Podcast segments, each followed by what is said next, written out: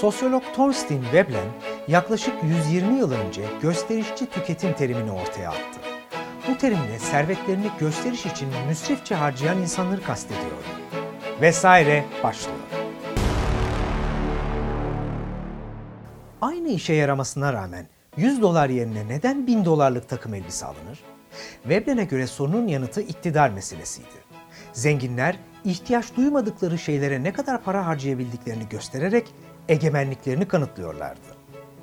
O zamanlar radikal bulunmasına rağmen Veblen'in gözlemi artık inkar edilemez. Aradan geçen yıllarda gösterişçi tüketim Amerikan kapitalizminin karakteriyle iyice bütünleşti. Bugünün endüstri liderleri toplumsal konumlarını özel adalar ve süper yatlarla ilan ediyor. Yeni Amerikan başkanı ise neredeyse sahip olduğu her şeyi altınla kaplıyor. Ancak delicesine dudak uçuklatacak kadar pahalı şeyler satın almak, modern seçkinlerin iktidarlarını ilan etmelerinin yegane yolu değil. Yakın geçmişte statü göstermenin başka bir biçimi peyda oldu. Egemen sınıfın üyesi olmak yalnızca gösterişçi tüketimi gerektirmiyor, gösterişçi üretime de ihtiyaç duyuluyor. Gösterişçi tüketim şatafata tapınmayı gerektiriyorsa, gösterişçi üretim de çalışmaya tapınmayı gerektiriyor. Ne kadar çok harcadığınız değil, ne kadar çok çalıştığınız önemli. Gösterişçi üretim modası hiçbir yerde Amerika'daki CEO'lar arasında olduğu kadar görünür olamaz. Günümüzün üst düzey yöneticileri neredeyse sapkınlık derecesinde çalışmaya düşkün işkolikler. Apple'ın CEO'su Tim Cook, güne saat 03.45'te başladığını söylüyor. General Electric CEO'su Jeff Immelt 24 yıldır haftada 100 saat çalıştığını anlatıyor. Altta kalmasın Yahoo CEO'su Marissa Mayer haftada 130 saat çalıştığını aktarıyor falan filan. Söylemeye lüzum yok. Bu kişiler ihtiyaçtan çalışmıyor. Ama Amerikalıların büyük çoğunluğu çalışıyor. Çünkü hayatta kalmaları maaşlarına bağlı.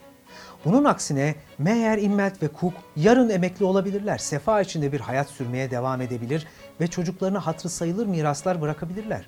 Üçünün toplam net serveti yaklaşık 1,5 milyar dolar. Ancak gösterişçi üretim kişinin maddi ihtiyaçlarını karşılamasıyla ilgili değil. Sınıfsal egemenliğin bir sembolü olarak üretimin alenen teşhiriyle ilgili.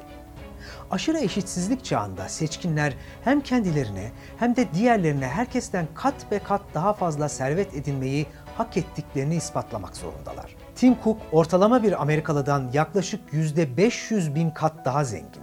Ama sabahları 03.45'te kalkıyor. Gösterişçi üretimin alameti farikası da bu. Egemen sınıf varlığını insanüstü gayretlerini teşhir ederek meşrulaştırıyor. Tabii yorucu mesailer sadece seçkinlere ait bir olgu değil. Bahtsız birçok Amerikalı yaptıklarını ilan etmek için daha az teşviğe ve fırsata sahip olmasına rağmen benzer bir üretimi icra ediyor. Yakınlarda yapılan bir çalışmaya göre Amerikalı işçiler geçtiğimiz birkaç on yıla kıyasla çok daha uzun süre çalışıyorlar. Özellikle de kadınlar, siyahlar ve yoksullar. Yoksul bir siyah kadın 79'a kıyasla 2015 yılında 349 saat daha fazla çalışıyor. Nedeni basit. 70'lerden bu yana ücretler neredeyse hiç arttırılmadı. Bu da işçilerin artık ihtiyaçlarını karşılamak için daha fazla çalışması gerektiği anlamına geliyor. Gösterişçi tüketim durduk yere para harcamayı gökleri çıkarıyorsa, gösterişçi üretim de gereksiz çalışmayı kutsuyor. Boş vaktinizi işe dönüştürmenin bir yolu da kendinizi geliştirmek.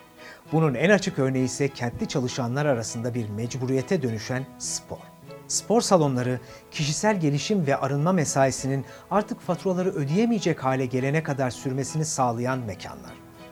Bu salonlar sağlıklı içecekler ve organik yiyecekler satan dükkanlardan oluşan bütünleyici bir ekosistemin yanı başındalar.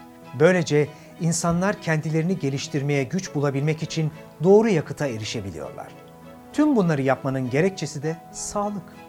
Ancak hali vakti yerinde Amerikalıların büyük çoğunluğunun spora harcadığı zaman sağlıklı olmanın gerektirdiklerini ziyadesiyle aşıyor. Çünkü günümüzde fitness ve beslenme diyetlerinin karmaşık iddiaları nihayetinde vücut sağlığıyla ilgili değil. Bu iddialar sınıfsal egemenliği ifade etmek üzere tasarlanıyor bir insanın ait olduğu vergi dilimini fiziksel özelliklerine bakarak hesaplayabilirsiniz. Sınıfsal konum vücutlara yazılmış durumda. Daha zengin vücutlar sadece daha zayıf değil, her bakımdan daha kaslı. Hepsi de muazzam. Doğrusunu söylemek gerekirse gereksiz yere harcanmış çabayı yansıtıyorlar. Ama gösterişçi üretime katılmak için bir CEO olmanıza gerek yok.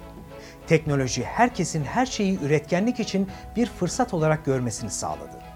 Uyku sürenizi hesaplayabilirsiniz. Seks hayatınızı ve adımlarınızı Fitbit'le, çekiciliğinizi Tinder'la, ne kadar hazır cevap olduğunuzu Twitter'la, popülerliğinizi ise Facebook'la ölçebilirsiniz. Kişiliğinizi denetlenebilir, analiz ve optimize edilebilir bir veri akışı panosuna dönüştürebilirsiniz. Hayatınızı bir fabrikaya çevirebilirsiniz. Üstelik mecazen değil. Kendinizi üreterek başkaları için ekonomik değer yaratabilirsiniz. Bu platformlarda harcadığınız zaman karşılığında ücret almıyor olabilirsiniz. Ama geçirdiğiniz zaman bu platformların sahibi şirketlere büyük cirolar sağlıyor. Gösterişli üretimin özelliği bu. Sadece aşırı çalışma kültürünü yaratmakla kalmıyor. Giderek azalan boş vaktimizi de ekonomik açıdan üretken hale getiriyor. Yani kaçış yok. İster bir şirket için ister kendiniz için çalışın. Fark etmez. Sürekli çalışıyoruz. 8 saat iş, 8 saat istirahat, 8 saat ne istersek o. Bu bundan 100 yıl önce 8 saatlik iş gücünü talep eden ilk işçilerin marşıydı. Bu ayrım artık bir anlam ifade etmiyor. Uykumuz bile üretkenlik puanlamasında hesaba katılıyor. Girişimci asla işini bırakmıyor. İşçi hareketinin eski sloganı ütopik bir bilim kurgu romanı gibi duyuluyor. Çok daha az çalışmanızı talep eden bir toplum hayal edin. Yoksulların var olmak için, zenginlerin de servetlerinin değerini göstermek için ölesiye çalışmak zorunda kalmadığı, zenginin ve yoksulun hiç var olmadığı bir dünya hayal edin. Haftaya görüşmek üzere.